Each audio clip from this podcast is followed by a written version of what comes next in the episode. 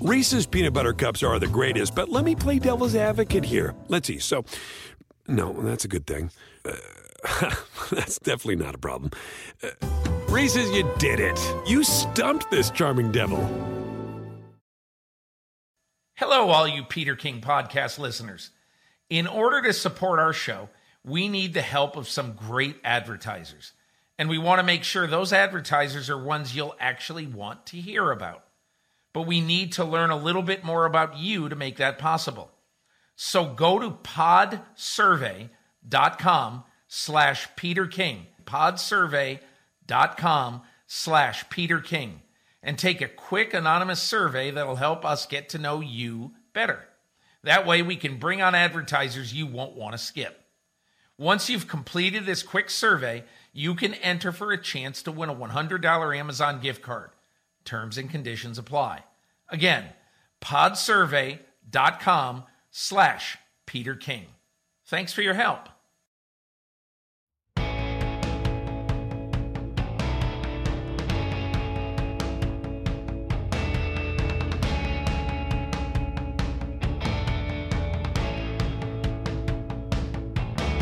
Welcome to the Peter King Podcast, the post Super Bowl edition of the Peter King Podcast. I'm joined as always uh, by my friend from NBC Sports, Paul Burmeister. Later on in the podcast, we'll have a guest, uh, Ron Rivera, uh, the Washington Commanders football coach. And before then, we're going to dissect all things NFL from the Super Bowl. And then we're going to look ahead to what will be a busy and I think quite transactional NFL offseason. Paul, good morning. I am in Seattle this morning. I've just spent some um, some grandson time at my daughter's home here in Seattle with with little Peter and uh, Peter Leo Burek, and so we're having a having a very nice morning out here in Seattle. How are you? Doing well. I, I enjoyed the picture you sent of, of your grandson, little Peter, there, and I brought back a lot of good memories from little guys in their uh, fuzzy zip up onesies and uh, all the fun things that they do. We, we, have different issues here with the 16 year old and the 12 year old. I'm I'm uh, driving with my 16 year old. So you are you're being a granddad and uh, having fun and smiling, and I'm I'm white knuckling it as my son learns how to drive on I-95. Living different lives here, Peter, on, on opposite coasts. Hey, I don't want to alarm you, Paul, but uh, my daughter Laura, the first day she had her driver's license in Montclair, New Jersey, backed into a car. So just, just I, I, don't mean to be a bad omen guy, but be careful. I, I, appreciate the heads up there. We we have avoided that so far, but we're awfully early into this phase of life. Yeah, yeah. So, Paul, there's so much to get to in this Super Bowl, and about the future of Sean McVay and who should have been MVP. Um, I think maybe what is so interesting to me overall about this game and about this postseason is I just don't remember another one like it. Um, the last seven games of this postseason, one game was decided by six points, and the other six games were all decided by three points. And so many things about this game. I thought maybe a good idea would be uh, your suggestion. You know, let's look at you know each each team, each unit from the standpoint of how they matched up against the other unit, and and I'll just start off by giving you one overarching opinion. So a week ago, I was on Pardon the Interruption, uh, the Kornheiser and Wilbon show and they said, Who do you like? And I said, I like the Bengals with an asterisk. And that asterisk is if they can protect Joe Burrow better than they protected him against Tennessee, I'll take the Bengals. And if not, you know, I I don't like the Bengals.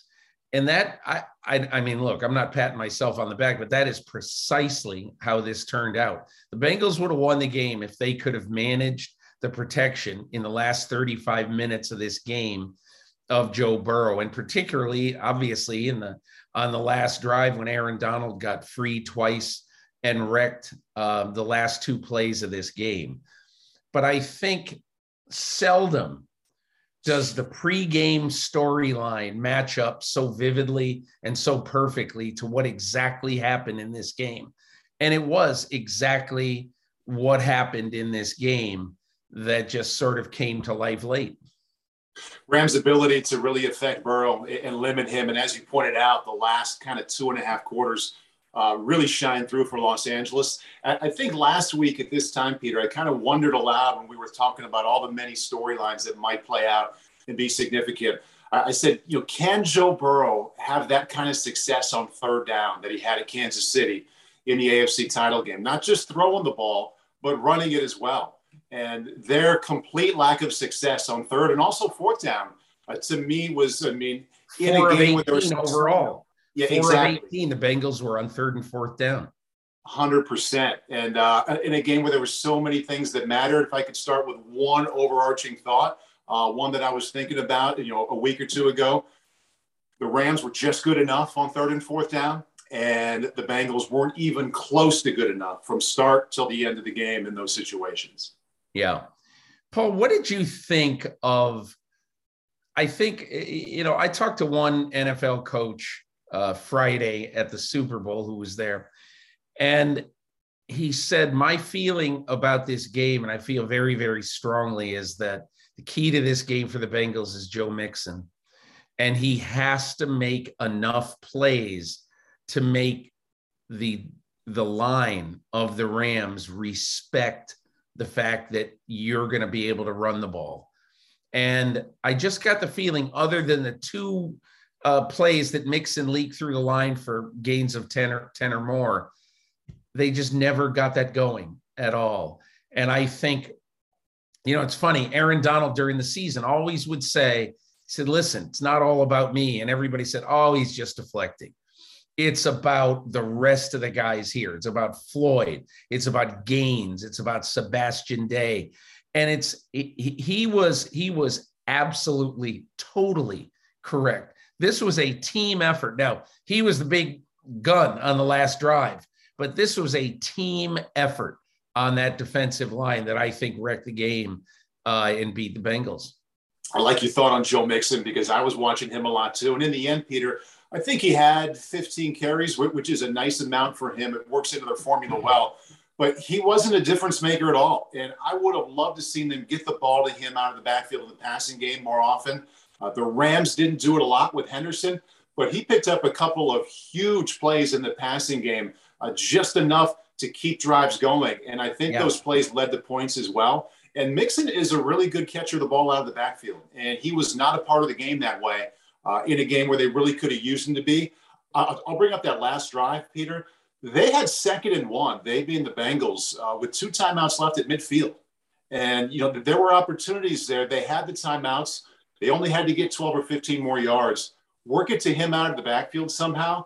I mean, it's it's easy to say two days later, uh, but to your point about how he was such a key to the game, there were chances to get him involved in the passing game, and they just never did it. Here's the other part where I think, and I talked to, I had sort of a poignant moment after the game. Um, you know, look, we don't get the access that we normally get uh, after a game because we can't get into the locker room and they're keeping the distance of the coaches and players from the media. I understand. I'm not in any way angry or anything about it. But I'll tell you what I found interesting. After the game, I was waiting for the media area to open with players and coaches coming in. And just outside the media area was the Bengals locker room, and out came uh, Zac Taylor, the head coach of the Bengals, and he did an interview for I think um, maybe Westwood One. I, I, don't really know, but it was with Mike Golic, um, and so I think I just stood there and I listened to the interview, and then he saw me, I saw him, and I walked the twenty feet, twenty 20 yards maybe to the media area with him. And the one thing I said to him was, you know, no matter what anybody says, you guys got farther. There will be there will be contentious debate about certain calls, but just know that you got farther than anybody thought you would get. And really, congratulations. I I, I could not at that point nitpick with Zac Taylor at, at, that point. Uh, but and so I just walked him over there. We had a short conversation. He went in there. But had we been in a less uh, sort of forced, you know, sh- very short 12 to 15 second window of time, I think I probably would have said two things. Second and one, Rams 49, 54 seconds left. Yep. Two timeouts. And the two play calls were uh, a deep shot to Ja'Marr Chase. I get it. I, I, I get it. You're trying to win the game. I, I'm mostly okay with that. But then Samaje Perine, who I'm not saying that he is uh, he's a bad player. I don't mean this, but this is a marginal NFL football player. And the first step is, uh, you know, he tries to go over the right side of the line. And first of all, I don't know why you're running at Aaron Donald. I, I, I don't know why, but they did. And then the second one, obviously, uh, they didn't block Donald enough, and uh, Burrow threw incomplete. But it was it was just him, you know, getting rid of the ball. He was desperate. But those two plays, quite honestly, they bothered me. They yeah. really bothered me at the time. And now looking back in retrospect, I do think that Zac Taylor, on his final three snaps of this NFL season, he's going to look back and he's going to say, hey, listen, 12, 13 yards. Yeah. I'm, I've got a field goal kicker who has just had the best rookie season of any kicker in the 102 year history of the NFL. All I need to get is, and, and again, it's easy to say all I need to get is yeah. 12 or 13 yards, but you've got two timeouts left. You've got 40, uh, 48 seconds. Well, actually, you had 54 seconds right from the time that Ja'Marr Chase. And so I just think that that is a legitimate, questionable, uh, you know, problem with what the Bengals did at the end. The game changed so much, and really in real time, less than a minute, Peter. When the, when the Bengals got the ball in that last drive, deep in their own territory, boom, boom, two completions. All of a sudden, they're at midfield, a minute left, and we all kind of look at the clock. And you're like, a minute. Evan McPherson, two two timeouts left. I mean, the advantage right. you have there with the timeouts and a kicker you believe in, you can work the middle of the field. You can work it short. You can be patient. Two yeah. little plays over the middle, and all of a sudden you call those timeouts and you're ready to kick a field goal. Yeah. And I kind of echo what you say. It's it's easy to do this two days later. I mean, we realize that we're looking back with the advantage of time, uh, but in the moment, I did think that as well. And I also want to zoom out a little bit to what you said right away about Zac Taylor hard to nitpick too much. Uh, we're all still in the moments of looking at all the little things that mattered and what they did well or didn't. Right. If you think about it this way, I mean, Zac Taylor going to the Super Bowl with Joe Burrow. What if the Jets go with Zach Wilson next year? What if the Jaguars go with Trevor uh, Trevor Lawrence next year? It's the same thing. The Bengals had won six games total the yeah. last two years with a second year. It really does open up so many possibilities. Oh my gosh, right? NFL. As yeah. a fan, it's just fun to think about. But as we all talk about and discuss what the Bengals could have done better, let's not forget that this is the same thing as the Jets or the Jaguars going to the Super Bowl next year, what they just pulled off. Yeah. You know, I, I want to just say one other thing. The easiest storyline right now, absolutely easiest storyline, is that, well, the Bengals enter the offseason. They got to pr- improve their offensive line. No crap, Sherlock. Of, of course they do.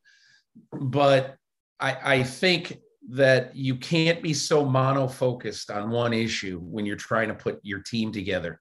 Of course, they need to improve and improve significantly there. But I'd also just say one other thing I think this is going to be a learning off season two for Zac Taylor. And the thing that I really like about Zac Taylor is that I covered, we, we, I think we talked about this on the pod. One thing I like about Zac Taylor is that after the game against San Francisco, where they ran Joe Mixon twice late in the game, instead of putting the ball against a very good defensive front, instead of putting the ball in Joe Burrow's hands and letting him make a play. And Zac Taylor, after the game, said, You know, I'm probably going to look at that, think about that play tonight, those plays tonight, and it'll it'll bother me that you know maybe I should have put the ball into Burrow's hands.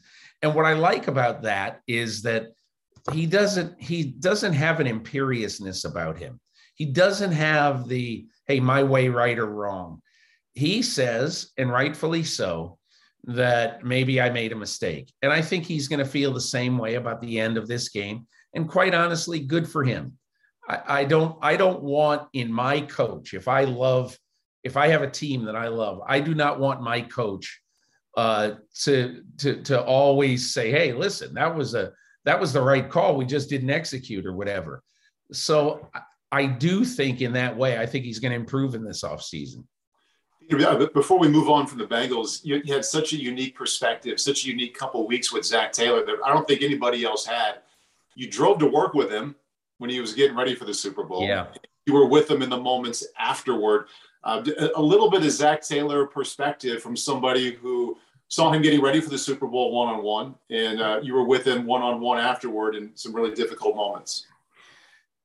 Um, I think I would just say two things about him. Number one, um, he reminds me in a very congenial way, in just a very pleasant way.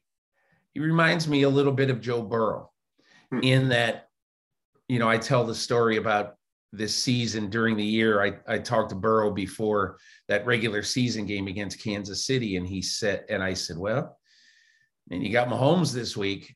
And in his two minute answer, maybe 90 second answer, uh, he never mentioned the, the words, the name Patrick Mahomes.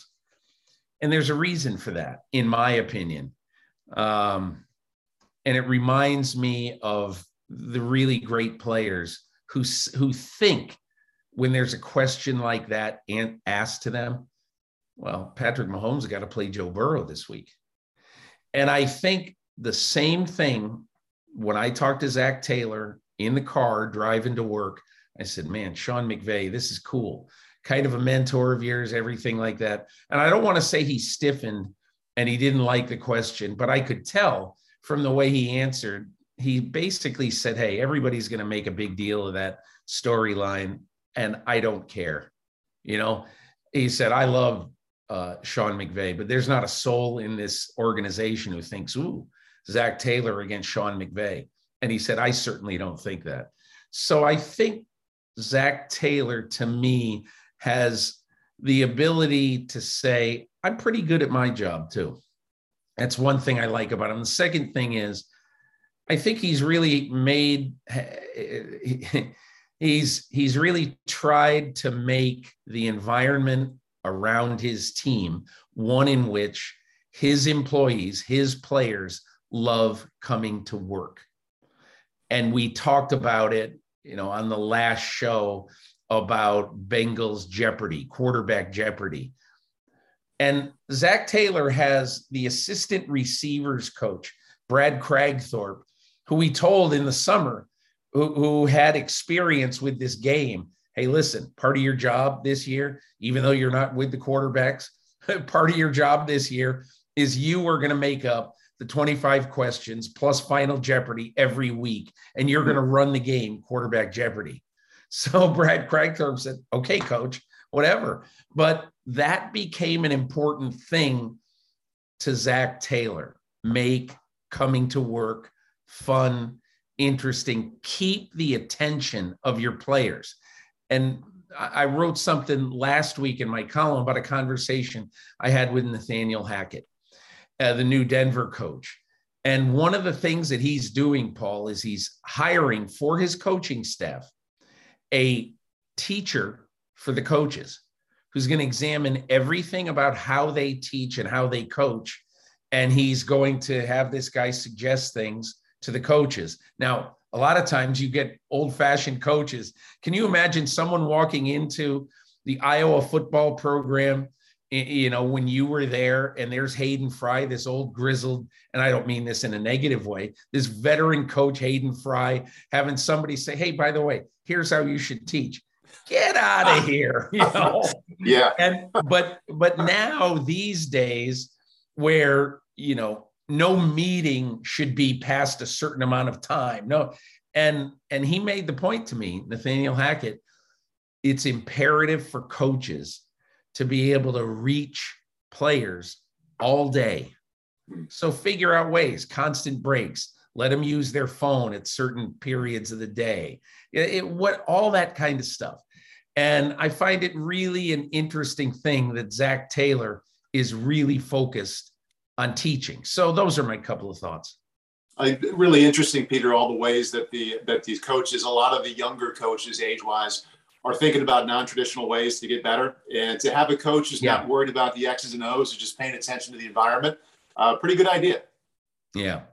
Yeah. Paul let's let's turn it around a little bit and look at the rams offense against the bengals defense. And and and i'll just start off by by saying i was really impressed with the bengals defense in this game. Yeah. Really impressed uh you know they've got two guys in the middle of their of their defensive front that you know in Reader and Hill who really supplement well what goes on on the outside you know especially with Trey Hendrickson and Logan Wilson that's one of the best games I've seen yeah. a linebacker play in a big spot and man I did not like uh, the interference no. call or the holding call that they made on him I mean, there was eh, late in the game, obviously, everybody has complained about it that, you know, for everybody to know, everybody to remember this play. Uh, Logan Wilson is on Cooper Kupp. Uh, it's, I think, third and eight, third and goal from the eight yard line with about a minute 50 to go. And Logan Wilson covers Cooper Kupp in the short area right over the line of scrimmage and at about the three or four yard line, he gets called for defensive holding. Man, a very, very rough call, I thought. The other calls I thought were okay. Yep. Uh, down the stretch of the game. Eli Apple did interfere, I thought, with Kupp, uh, you know, on the on the play two plays later. And obviously the bad hit by Vonn Bell on on Cooper Kupp and the holding call on the Rams on that play, those those were fine. I did not like the Logan Wilson call. But anyway, your overriding thoughts now about the Bengals defense in this game. I thought the Bengals defense, uh, like you, Peter, I thought for the most part they were they were they played really well. There were a lot more little victories in those four quarters for the Bengals defensively than there were big losses. I thought two things really stand out amidst a lot of their success and a lot of the positivity there. Two of the biggest plays in the game: that first touchdown pass by Matthew Stafford and the last touchdown pass by Stafford, they caught by formation exactly what they were looking for. They got the matchups they wanted. And in the end, in huge moments, they got a defensive back by himself without any help on OBJ while he was still in the game and Cooper Kupp with the DB in his head turned. Straight up man to man, no safety help. He's turned around. He never saw the ball. First touchdown yeah. and the game winning touchdown. So I mean, is that a, a, scheme problem? Maybe. Is it a personnel problem? You mentioned a lot of people saying they have to go out and get better on the offensive line. Maybe you have to get some better corners that can get their head around if you're going to play man coverage without safety help in those two situations. And Paul, Paul I'll just tell you this. I thought Louis Anarumo's had a great postseason. I don't think when he looks back at those two touchdown uh, yeah. passes that he's going to be very happy. And here's the biggest reason why on that first touchdown to OBJ, which I thought was a beautiful sort of kind of quasi wheel route uh, yeah. by by OBJ. Uh, you, you might you could also call it a corner route because that's in essence what it was. But uh, on that play, here's what's most alarming to me: the Bengals only rushed three on that play, and this is the first touchdown of the game early. The Bengals only rushed three and yet, even though they only rushed three, both Cooper Kupp and Odell Beckham Jr. were single covered. Yeah. Yep. On that play. How can you allow that to happen? And the, you know, the great thing is, and I forget who it was. It might have been a Awuzie on Kupp. He had him blanketed. There's no way that you could have thrown to Kupp. So great, great play by, and I think it was a Awuzie. I might be wrong, but this particular play, when when Lou Anarumo looks at, it, he says, "Man, I, I mean, you know, what are what are we doing here? We got eight in coverage." Yeah. And we account for the two best receivers and only options that Matthew Stafford wants to use. And we got six guys just running around out there. And yeah. that bothered me. The second thing that bothered me is that OBJ goes out of the game. And in the last uh, five minutes of the game, uh, Matthew Stafford, it was clear, clear that all he was concerned with was trying to win the game with Cooper Kupp.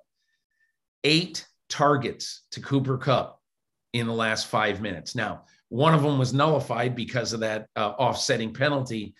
Uh, you know, with him Kupp getting earholed by Vonn Bell in the end zone. But okay, so take that away. Seven targets to Cooper Kupp in the last five minutes. You knew that they were going to him, absolutely knew. And yet you look at that play over and over again with Cooper Kupp on Eli Apple single covered. Why? Yeah. Why? Yeah. Explain to me. I, I gotta I gotta know. I it just doesn't make sense to me. It doesn't make sense. I'll just say one other thing about Cooper Kupp.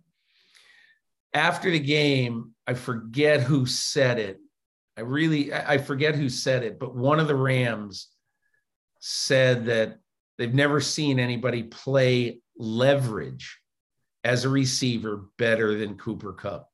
And during the season, I had a long conversation with him one day. He was riding home from work. One day, I think like in November, I wrote about him.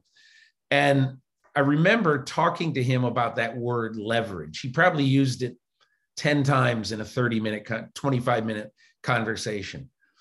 And the reason why leverage is so important to a receiver, and everybody just, it like glazes over. The reason it's important is because exactly because of the biggest play in this Super Bowl, and that is the winning throw uh, to Cooper Kupp.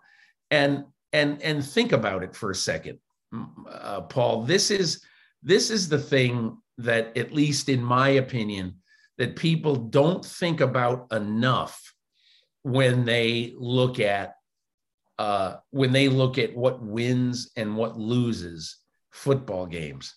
But on this play, which you know, I had McVay draw up crudely for me after the game. It's called 15 Wanda, now X fade. Okay. And on this play, which is supposed to be a back shoulder throw to Cooper Kupp uh, in the at the side of the end zone, he doesn't want him to go all the way to the corner because what he wants him to do is he wants him to, as receivers call it, jab step so that he will get his body moving in a certain direction. And then he'll come right back quickly to the ball which is thrown to his back shoulder. And Eli Apple at that point is just not going to have a chance because there's 5 yards between them and the corner of the end zone and Eli Apple has to respect the fade on this play and Matthew Stafford basically threw the ball to his back shoulder and it wasn't even a contest. Right. And that is why I think the word leverage is so important because if you get your body in a specific way to get that defender to think you're doing that, that is everything. And that is really winning football. Reese's peanut butter cups are the greatest, but let me play devil's advocate here. Let's see. So, no, that's a good thing. Uh, That's definitely not a problem. Uh, Reese's, you did it. You stumped this charming devil. What if millions of black Americans had been compensated for slavery? Join me, Trymaine Lee, as I explore the untold story of one of the only black Americans who ever was. I talk to his descendants and discuss how reparations forever changed their family's trajectory and imagine a reality where reparations are paid to the rest of Black America. Into America presents Uncounted Millions The Power of Reparations, a Black History Month series. New episodes drop Thursdays. Listen now wherever you get your podcasts. for the world's greatest athletes. This is the showdown we've been waiting for. There is nothing like competing on the world's biggest stage. It's a world record again! Gold for the United States! Unbelievable! And when that stage is Paris, anything can happen. I have never seen anything like this. How about that? An Olympics unlike any other. What a performance! The Paris Olympics, this summer on NBC and streaming on Peacock. A couple other parts about that game winning play, Peter, that really, I think, play off of what you pointed out there with leverage. If you go back and watch that game and watch that play and hit freeze right before the snap, Stafford and Kupp know exactly what they're getting because the defensive backs for the Bengals, Eli Apple, we're talking about here, they give away the two biggest tells that any quarterback, any receiver wants in that situation. The defensive back lined up to the inside of the, of the two receivers. So on the outside, it was Kupp. On the inside, it was Skowronek. Clearly, it's man to man because there's no safety over the top. So you know that Yeah. first of all. Okay, what kind of man to man is it? Well, each one of those cornerbacks were lined up about a yard to the inside of the receiver, staring at the receiver. So with as veteran as Kupp and Stafford are, they're like, okay, I've got man to man coverage. There's no safety help, and he's shading me to the inside. So I have the outside open anyway. So to that leverage point, he gives a couple hard steps inside, which is where Apple wants to go anyway. That's where he's playing him, and it's wide open to the outside. One other point about that, and I don't know if McVay planned this or not, but if you can buy formation, if you can put your guys into the boundary, what do you have? You have a shorter throw. You usually have to get to the wide side to get a look you really, really want. But if you go to the short side, you have one on one, and the best receiver in football is literally 10 yards away from your quarterback instead of 30 yards away from him, which he would have been to the boundary. So the whole thing just lined up really, really well for Stafford and Kupp. you know, I saw McVay at the party. Uh, I made my way over to the party was in an airport airplane hangar at a private airport, Hawthorne Airport, probably about two miles from uh, SoFi. And I'll tell you what was really interesting that he said.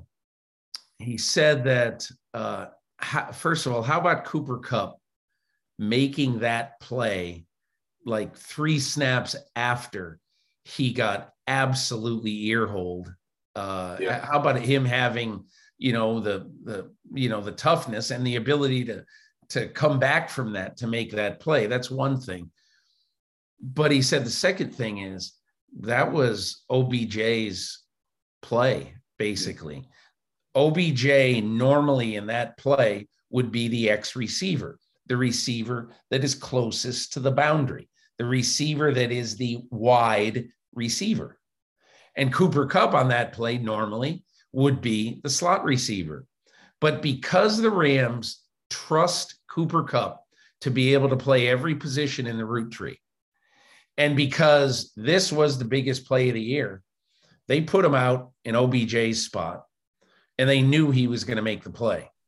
And look, we'll talk about MVP in a minute, but in my opinion, I voted for Kupp for MVP before I even knew anything about that. And that makes me feel a lot better about about my vote when I heard that story from Sean McVay. Absolutely. And uh, I'll, I'll just take it right to the MVP uh, thought there, Peter. And in the moment, right at the end of the game, I would have voted for Cooper Kupp 10 times out of 10.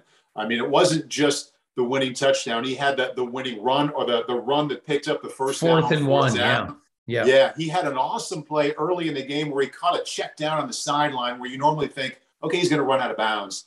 He turned it inside and picked up, I think, about 20 more yards that led Yeah. to the first touchdown. Uh, so I, I would have voted for him in the moment. The more I think about it, and the more I go back, I would have voted now, or I'd vote right now for Aaron Donald, uh, not only for those last two plays, but just for the fact that, that Joe Burrow, after being over 50% on third and fourth down in the AFC title game, they were under 25%. Yeah. Somebody deserves a lot of credit for that. And I think Aaron Donald is the one that you point to the most. Yeah, I I get it. And I absolutely see everybody who says I would vote for Donald. I like that. Uh, I think my overriding opinion on this is that after you know, they played the last 35 minutes of the game without Odell, 33 minutes of the game without Odell Beckham Jr. And I know, Paul, from some of their people, I know how huge a part of the game plan Odell mm. Beckham Jr. was. So for the last 30, and you saw that, remember the play? It was, you know, Matthew Stafford gets an interception on it. He throws a ball on an easy little crossing route, an easy little in cut for Skowronek, you know, yeah. the, the backup receivers with the injuries to Woods and to um, uh, Beckham and Woods earlier, obviously, with those two injuries, he's got to play and he's got to play a big role. To say he's not ready for prime time would be an understatement. Yeah. But anyway, the ball was right in his hands and he like handed it to yeah. I forget who intercepted it, Uzi, I think, uh, on a platter. And and so that is what the Rams had for the last 33 minutes of this game. Yeah. And somehow, some way, Kupp got open enough times to make enough plays. Paul, I'll just tell you this. When I walked out of the stadium that night, I'm walking in my car. Dom Bonvissuto, my editor, and I were at the game. And when I walked out of the stadium that night, I, you know, all these thoughts go through your mind. And I said, one of the thoughts I had was, uh, Cooper Kupp is going to be wearing a gold jacket one day. Hmm. And I mean, obviously, Aaron Donald, if he retires, which he might, uh, he, he doesn't have to play another step. He he could he would have been wearing a, war, a gold jacket one or two years ago if he never right. played again. But but I thought that's how great overall Cooper Kupp was in this game. So I take your Aaron Donald. I respect your Aaron Donald, but I absolutely would have voted for Cooper Kupp in this game for MVP. So there you go. Yeah, it's it's uh yeah. Go ahead, P. I was going to say it's certainly one of the Super Bowls. I remember being at the one in Jacksonville. I think when Deion Branch was MVP, and you're really thinking, God, who, who should I vote for? And right, you juxtapose that with this one, where you could make such a good argument for Kupp, for Donald, and actually a little bit for Stafford too. Maybe not as much, but I mean, I think there's a fun conversation to be had there. So no right or wrong there. I, I certainly understand either one of those guys. Paul, do you have much uh, angst or much problem with the way the game was officiated? I didn't like the call at the end that you talked about. So one On Logan Wilson of the Bengals. Yeah. I love the fact that there weren't too many flags throughout the game. Uh, I like that they let them play. I wish they let them do that more often. I appreciated some of the, even though it's easy to go back and watch in slow motion and say, oh, that was a foul. I would rather have it that way than the other way. I thought it was I mean, it's it's difficult to use the word tragedy. It's just a football game, but it was really unfortunate that Wilson got that flag and that key right. point of the game because it was really textbook. I mean, you go to a high school clinic, you could show that like, okay, linebacker gets stuck on a really good receiver. How can he win? You show that play. Like he played it that well. So I hated that call, but I did like the fact that there weren't that many flags throughout the game. Yeah. Um, I think that the biggest thing I got a great letter from um, from uh, from a, a, a, reader who basically asked me. He, he, I'll read you his letter. It's impossible not to notice that in the Super Bowl, the referees are keeping whistles in their pockets. It's also impossible to not notice just how much better the game is. The flow yes. of the game is amazing. Why doesn't the NFL do this year round? And I said, I said, I thought the flow was fantastic until the last two minutes. And I don't have a problem with any of the flags that were thrown other than the Logan Wilson one. And Paul, yeah. as we discussed, and I think this is a really interesting part of the whole discussion, and you can't ignore this fact, is that that play happened on an incomplete pass on third and eight. Yeah. And, you know, inside the 10 and what, and in a four point game. So the, the, the meaning of that is that if there is no flag on that play, Matthew Stafford has a fourth and goal from the eight yard line with down four, and they have to go for it. And my question is my big question is, you know, what would they have called there? And would they have been successful? And we'll never know. Yeah. And I never call a play like that or a call like that tragic or whatever. I mean, the official thought he saw something. yeah. Again, I, I it was a bad call, I think, but it wasn't a ridiculously bad call. Thought it was a bad call, but there was enough contact Mhm. beyond uh you know beyond the bump zone that you could you could definitely have said well was that a flag i just i just don't think based on the way the game had been officiated that that was even close to a foul but Right. anyway be that as it may paul let's get to in our remaining time before we loop in ron rivera let's get to uh, three other points uh, coming into this offseason.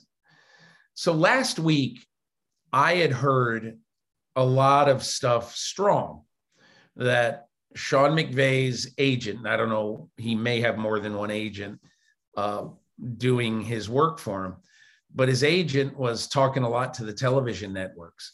And basically, the, the ask was, what's your best job and what's your best offer? You know, and we'll come back to you and let you know that's what I heard was happening. I can't fault him for that. Um, I think my only issue would be that a year ago, exactly a year ago, Sean McVay basically went to the owner of the team and went to the top executives of the team and said, I want to trade for Stafford. It's going to cost a lot. And we're going to trade picks and we're going to trade Goff and and the, the the cap hit and and the bonus money and blah blah blah blah blah is huge. I don't like if he would walk away after one year. I don't, I just don't really feel that that that you should do that. And you can do whatever you want. And I understand they got the win. He's got to look out for himself, all that, all the rest of that stuff. And who could fault? I guess my overriding thought in the moment, I don't like that. But I also think Sean McVay was hired in 2017, and in five years, he brought the Rams to the Super Bowl twice, Yep. and he won one. So I can't look at Sean McVay and said, "Oh, you selfish so and so." I, I just can't. I I look at it and say, you know, this just doesn't feel right. Him walking away right now. But on the other hand, I do think he's given them exactly what they wanted when they hired him. Hundred percent. Uh, it, it is certainly a, a non-traditional thought to think about a coach with the arrow still going up uh, in his mid to late thirties after he just won a Super Bowl, walking away to TV.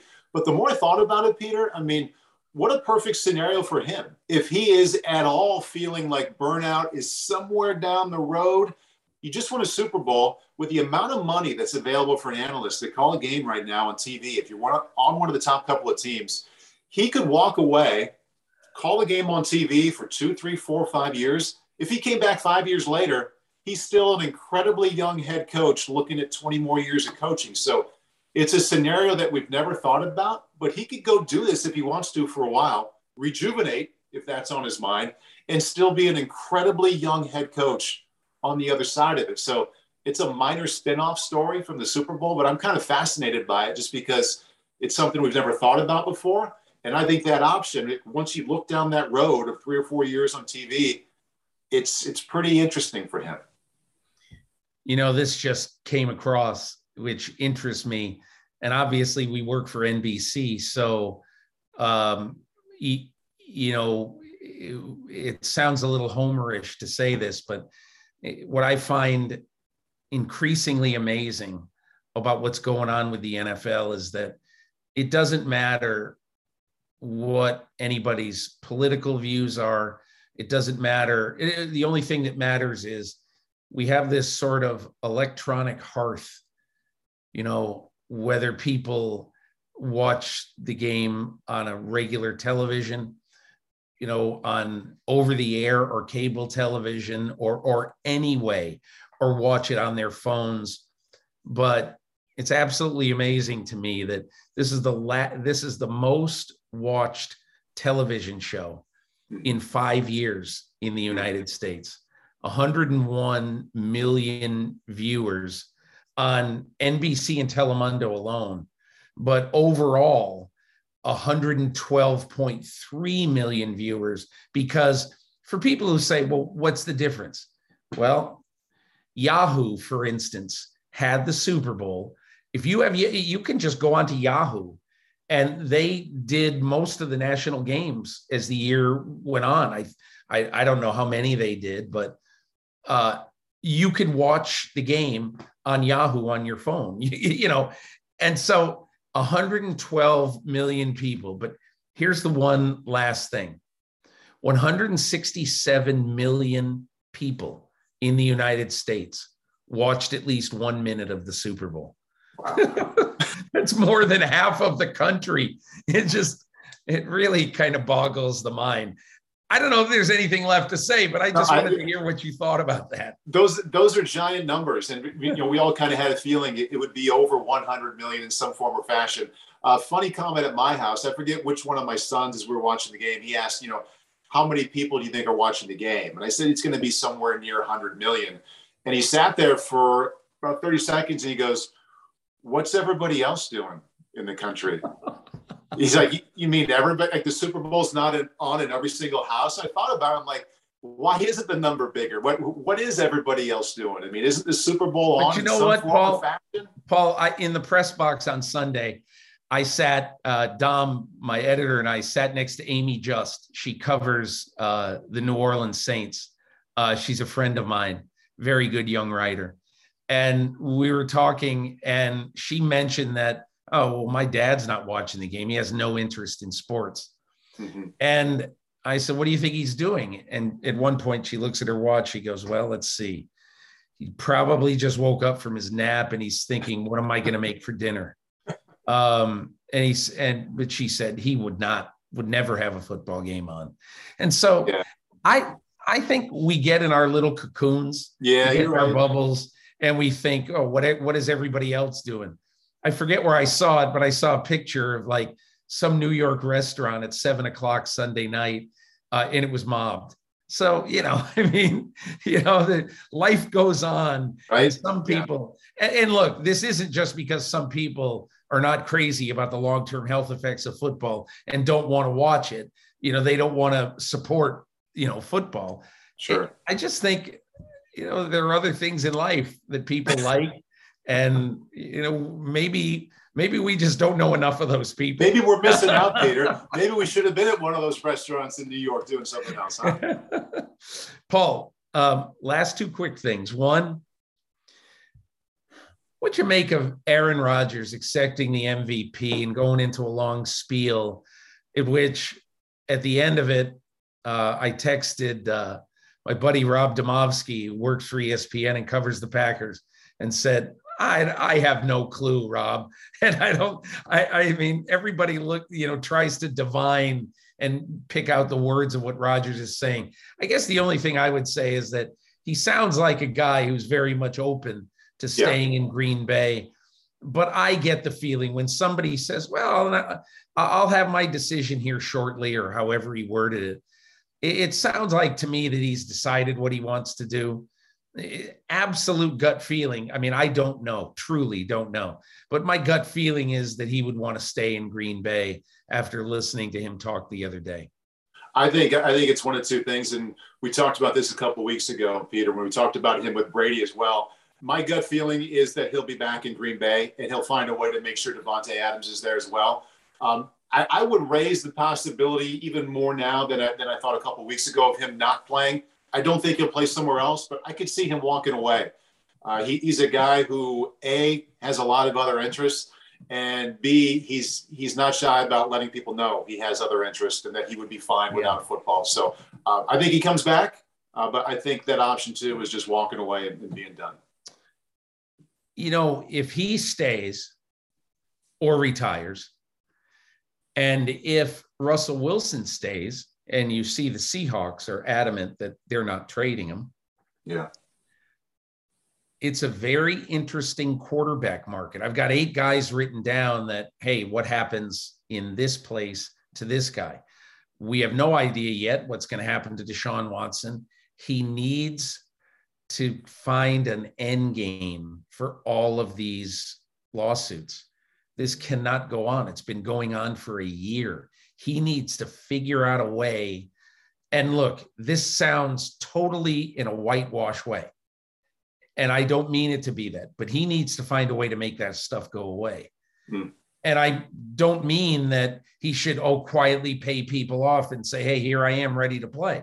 I don't mean that. I mean that, you know, right now, I can tell you that there's one team that's very interested in Deshaun Watson that is going to make a decision about its quarterback future before the draft.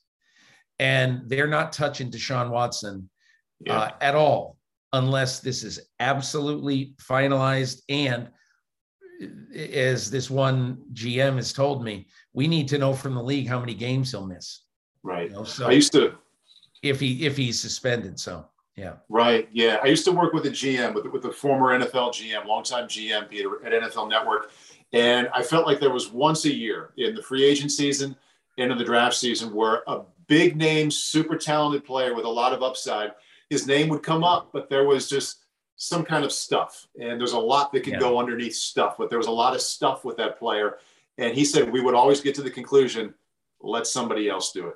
There's enough yeah. of that stuff, whatever variety it is, where God, I love the thought of him playing well here, but you know what? Let's let somebody else make that potential mistake or that risky move. And I think there's probably a lot of teams feeling that way right now.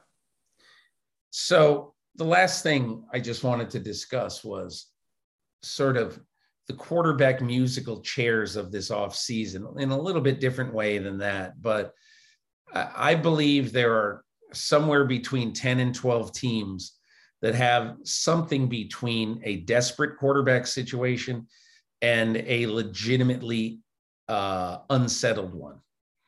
And you know, just to to pick out three teams that I think right now uh, are absolutely. I mean, you know, everybody knows Denver is going to be in the market, and and that looks like because of everything involved, a general manager desperate to straighten out the quarterback situation a Nathaniel Hackett, a quarterback guy uh, at the helm. They want to get an answer there. We know that. But the three other teams that I think are going to be very desperate to the point where there might, and, and I mean, you know, there might be a bidding war for like a Jimmy Garoppolo, as much as people would say, oh, that's crazy.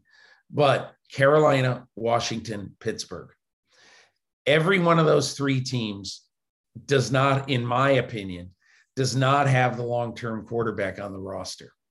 And if that's the case, then they're all going to be looking.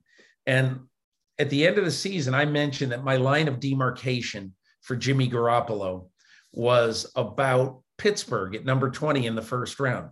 Seems fair to me that Garoppolo's value as a sort of a tarnished guy in terms of ability and injury that if you have Jimmy Garoppolo on your team, you better have a backup quarterback you feel really good about.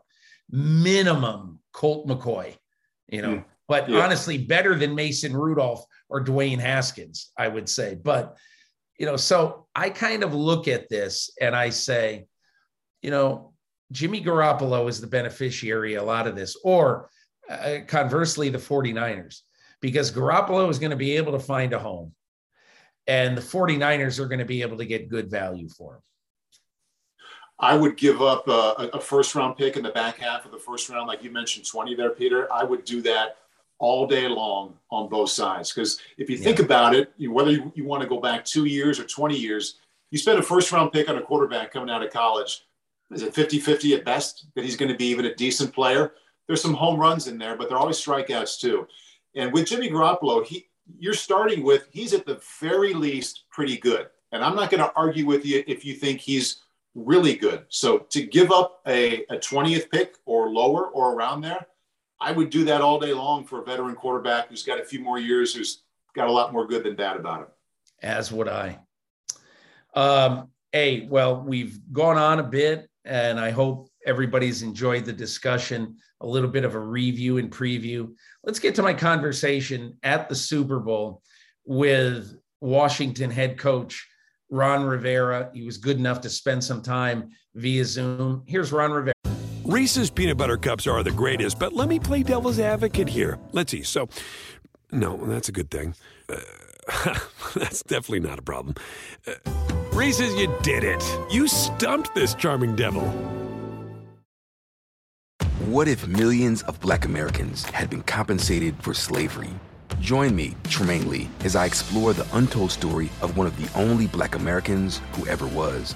I talk to his descendants and discuss how reparations forever changed their family's trajectory and imagine a reality where reparations are paid to the rest of black America. Into America presents Uncounted Millions The Power of Reparations, a Black History Month series. New episodes drop Thursdays. Listen now, wherever you get your podcasts. For the world's greatest athletes, This is the showdown we've been waiting for. there is nothing like competing on the world's biggest stage. It's a world record again! Gold for the United States. Unbelievable. And when that stage is Paris, anything can happen. I have never seen anything like this. How about that? An Olympics unlike any other. What a performance. The Paris Olympics, this summer on NBC and streaming on Peacock. So, Ron, you know, you've had one of the most interesting first couple of years in a coaching job that a coach could ever have because you've been involved in so many other things other than just simply coaching a football team. What has that been like? And have you started writing the chapter in your book uh, that will be all about life that has nothing to do with football? Um, I have. I've taken notes. That's for sure. I really have. Um, you know, because someday I do. I do hope to write a book uh, about some of the situations, circumstances I've gone through my entire career as a uh, head coach. You know, there's uh, some really good times and interesting things that came out of Carolina as well. But it's been different because you know everything for the most part does cross my desk. Um, and it's been uh, a, a at times you know some really good things and at times some tough things some things that you know are all part of you know what we call you know culture train change. And that's one of the things that we talked about when I first got there is that we wanted to change the culture. We wanted to try and create a culture where it's sustainable it's a winning culture that we can build off of and go forward. And and and you know the, the first year was a little bit of a uh, I don't know, a little bit of something that was different and special at the same time. You know, we had to go through a lot of social things. Um, we had to we had to try and fight through a lot of the stuff that had happened historically with this this organization prior to us getting here, and just trying to get those things back on track. Um, and then at the same time, trying to develop and grow our football team. And and you know, we went out and we win the division, which was a little bit of a um, you know something different as well. So it, that creates a whole new set of expectations uh, going into the second year. And I think the expectations of the second year were a little bit out of um, out of kilter just because of what happened, and and and trying to get those back in line to where our, we where I believe they need to be. And, and I feel pretty good about where we are heading into our third season. So, Ron, uh, you, I wonder how much like daily contact in the last couple of years have you been able to have with Daniel Snyder, who is obviously your boss, uh, Mm-hmm. but he has been in and out because of his discipline from the NFL. So, how much have you talked, and do you feel like, uh, what do you feel your relationship is like with him? I think it's pretty good. You know, when I first got here, one of the things that I did was, you know, he and I talked almost daily for the first few months. And because I wanted him to be up on as to what I was doing and how things were going, and just wanted to kind of help him get a feel for who I am and the direction I was I was taking the football team. And then we kind of slowed it down or about once every three or four days. And then as we progressed even further, it got to about once a once a week if something came up and, and, and he needed to talk to me, he would reach out or vice versa. And we kind of carried that throughout the year. And then, you know, when the situation obviously changed, um, you know, we hired a, a club president um, and, and with, with Jason Wright as the club president, he and I talk once a week for the most part now. Um, there was a period of time that I wasn't talking with Mr. Snyder as much as I was talking with Mrs. Snyder. Uh, every now and then, I would reach out to Mr. Snyder and just give him an update. But I, I, I for the most part, were, was interacting with with Mrs. Snyder, who was taking over the daily operations of the organization.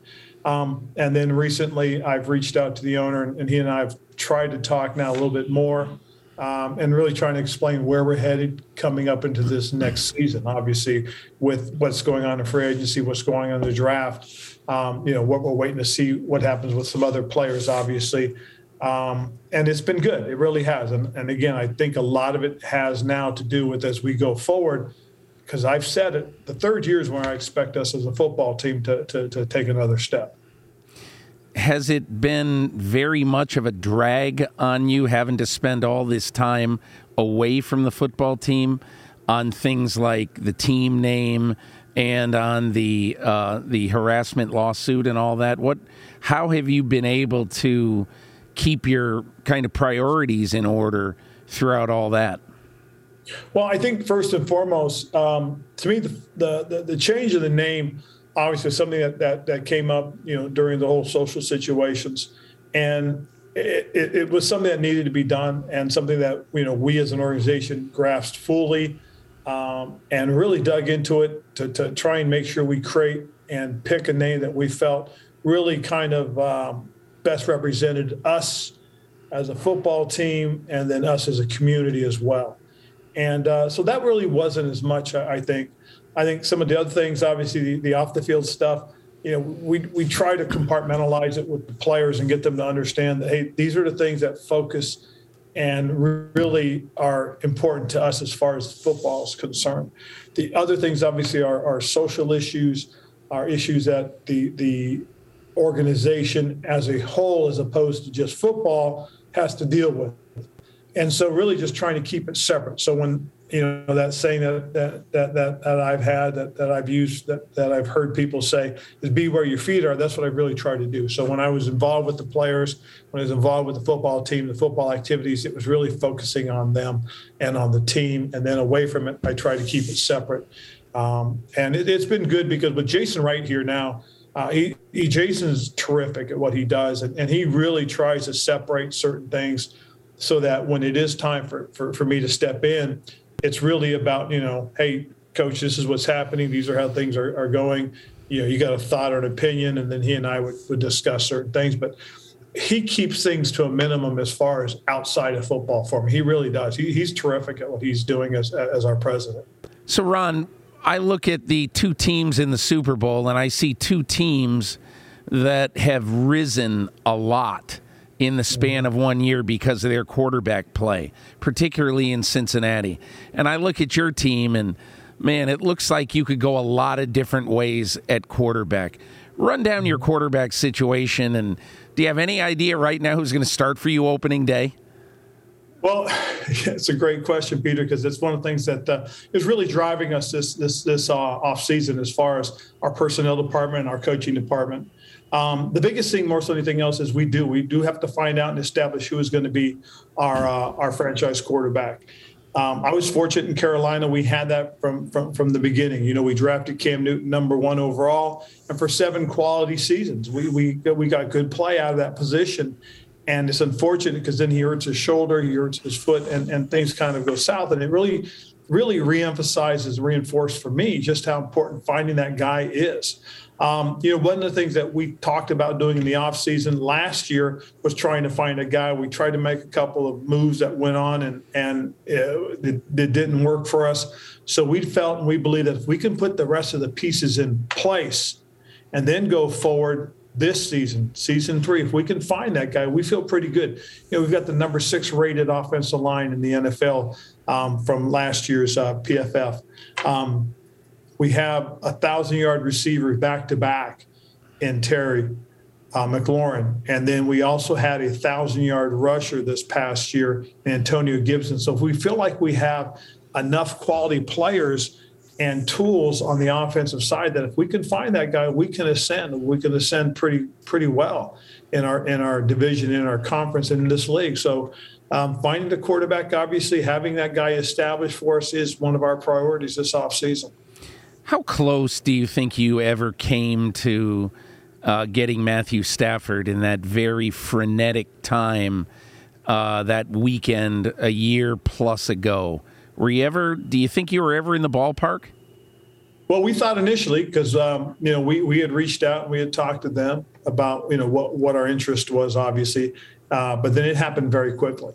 It really did, and, and next thing you know, he's with the Rams, and and it, it's worked out very well for them, obviously. So, Ron, I wonder uh, when John Madden died this year, I thought of you. We had a long conversation, I don't know, maybe two or three years ago, when you talked about the influence that John Madden had, not only on your coaching career, but on your life. I bet people don't really know that story. Let's hear it. Well, you know, it actually goes all the way back to 1977. You know, after they had won the Super Bowl, he was on uh, he was on vacation uh, early January, and um, and I was just a high school kid at the time, and I run into him, meet him for the first time, and you know, me being you know um, one of these uh, one of these young kids is, and, and just I'm seeing you know somebody who's a very iconic figure in the NFL already. And I went up and introduced myself, and, and you know we talked a little bit, and he was gracious, very gracious. And I said to him, I said, "Well, you know, someday I'm gonna play in the NFL." And I was, I was, you know, just, I think I was tenth grade at the time. And he looked at me, had that big old smile on his face, and he says, "Well, kid, go for it." And he wrote an autograph for me, and I still have it. Uh, to Ron, best wishes and good luck, John Madden. Uh, my mom has it at, at, at her house. I actually visited my parents recently, got a chance to go through that little scrapbook she has, and there it was on this little card that he assigned for me. And the, the thing that always stood out in my mind was how gracious he was. You know what I mean? He took the time to talk with me, answer my questions, um, and then had a comment for me. And, and so I, I, never forgot that. And then as I went through my, my NFL career and he covered, you know, covered me, covered our teams when I played. And he would always come to town when he did our games and, and, and he'd always come by and see me or he and I would chit chat about something. Um, and then when I got into the NFL and became a coach, um, going into my third season, Mr. Richardson, the former owner of the Panthers, was friends with with Coach Madden, and he reached out to Coach and said, I, am going to ask Coach to talk to you if that's okay. I would love for him for, for, for you and him to spend time." So I reach out to Coach, ask him if I can visit with him, and he said, "Absolutely." But before you come, I want you to go back and look at these games. I, I know you got this record of three and thirteen in games decided by a touchdown or less. I want you to go out and I want you to, to look at those games and, and see what you could have done differently. So I do that. I go back, I look at those 13 games, I take all these notes, I write all these things out, got a nice little report ready to go. So I fly out to his office in Pleasanton, California. And uh, we sit down, we kind of chit chat for a little bit. And just as we're about to start, I said, Oh, I got that homework assignment you gave me. And he goes, Oh. So I pull it out. It's about 15, 20 pages. And I go to hand it to him, and he goes, That's not for me, that's for you. I said, Excuse me? He goes, What did you learn? Well, I said, you know, as I as I started to flip through, I said, well, you know, like this instance, I kind of, you know, I, I, I went by the book. I did it the way you're supposed to. He goes, what do you mean the way, by, by the book? He says, there is no book, Ron. You know that there is no book. He said, you you've played enough football, you know enough football, you've coached enough football to go by your gut instinct, by, by what you feel. He says, that's the thing you got to understand. You've got to do that. That's the best way to judge things, to make decisions, is because you've got enough experience. Rely on your experience. There's no book, Ron. And from that point on, it, it made sense. It, it hit me that that, you know, what I was doing was safe. It was the safe thing to do. It was the least critical thing, uh, criticizable thing to do. Right. That's a word. Um, and so from that point, now I would get into game situations and I would think them through. You know, you get there and you say, okay, you know, okay, if we get the first down, game's over. Okay. Uh, if we kick the extra point, I mean, so if we kick the field goal, we go up by six, they can still score a touchdown and kick the extra point. So go for the first down. Why not? It's fourth and one they're backed up. If they, if you stop you, their mentality is all we need is a field goal to tie. Their mentality is not about. Us. So those things he really helped me to understand, and that really changed my thought process going forward. It really did, and it really helped me. And and and I really do believe that that was really kind of the evolution I needed was to get away from being safe and go ahead and be be a little more daring, um, but based on my experience on what I'd gone through as a, as a player and as a coach. And, and, and he really made the impact that I think really helped me to, to, to break through and become the coach that, that, that I, I, I became and that I am. You know what's so interesting about that? A lot of times when someone dies, people have platitudes. A great coach, a great man, great this, great that. There aren't a lot of people who have stories of someone that really helped their lives and their livelihoods.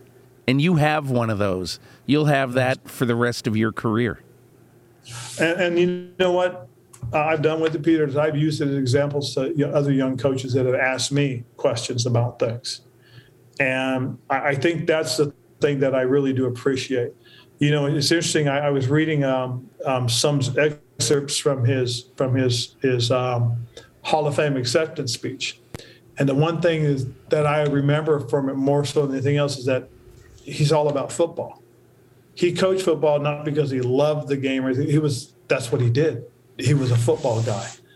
And it's interesting because the one thing that stood out in my mind more so than anything else was when I went to his office in his parking lot to the right was that seven man sled that he always talks about. Wow, yeah. And and that was a real interesting thing to see and sit there and go, wow, you know, he really it really is there. He talks about it all the time and it's there. Yeah.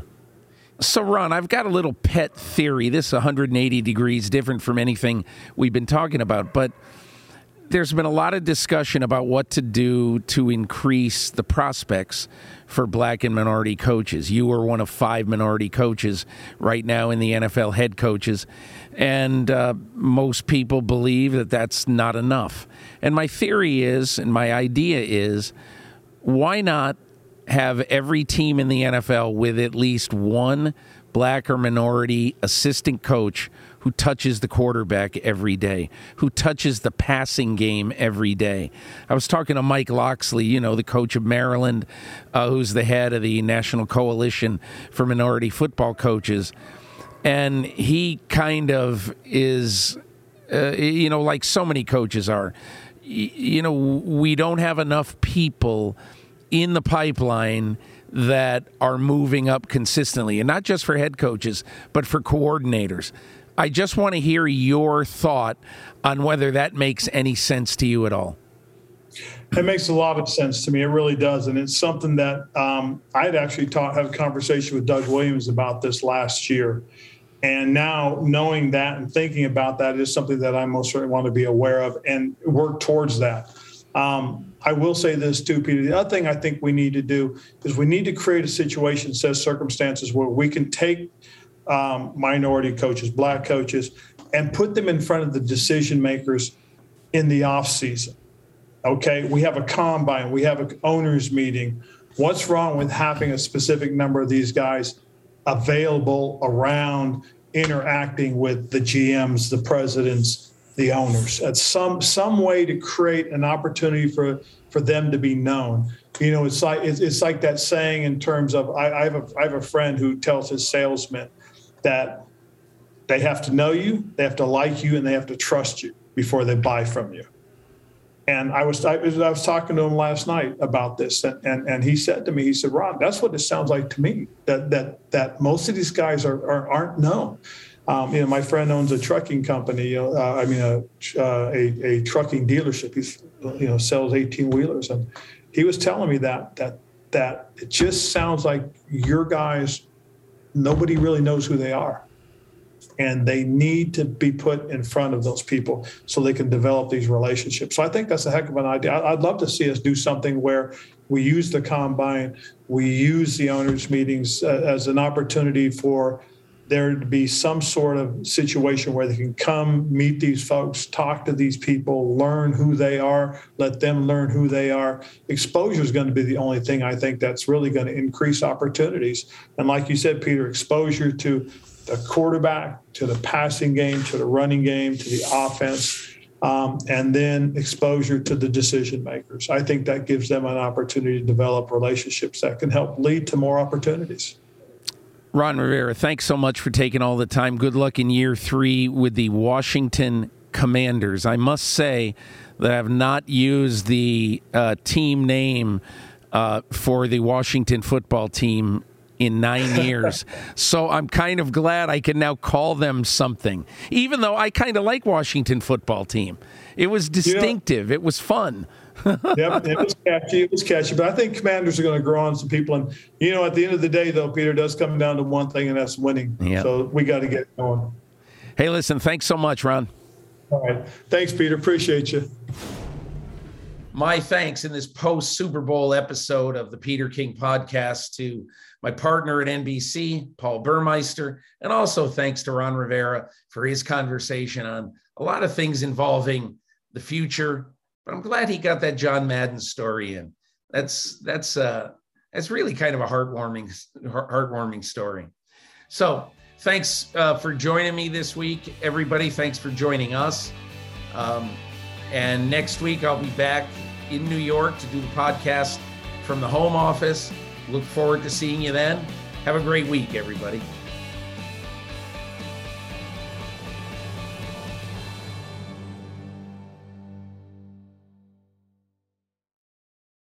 Reese's peanut butter cups are the greatest, but let me play devil's advocate here. Let's see. So, no, that's a good thing. Uh, that's definitely not a problem. Uh, Reese's, you did it. You stumped this charming devil.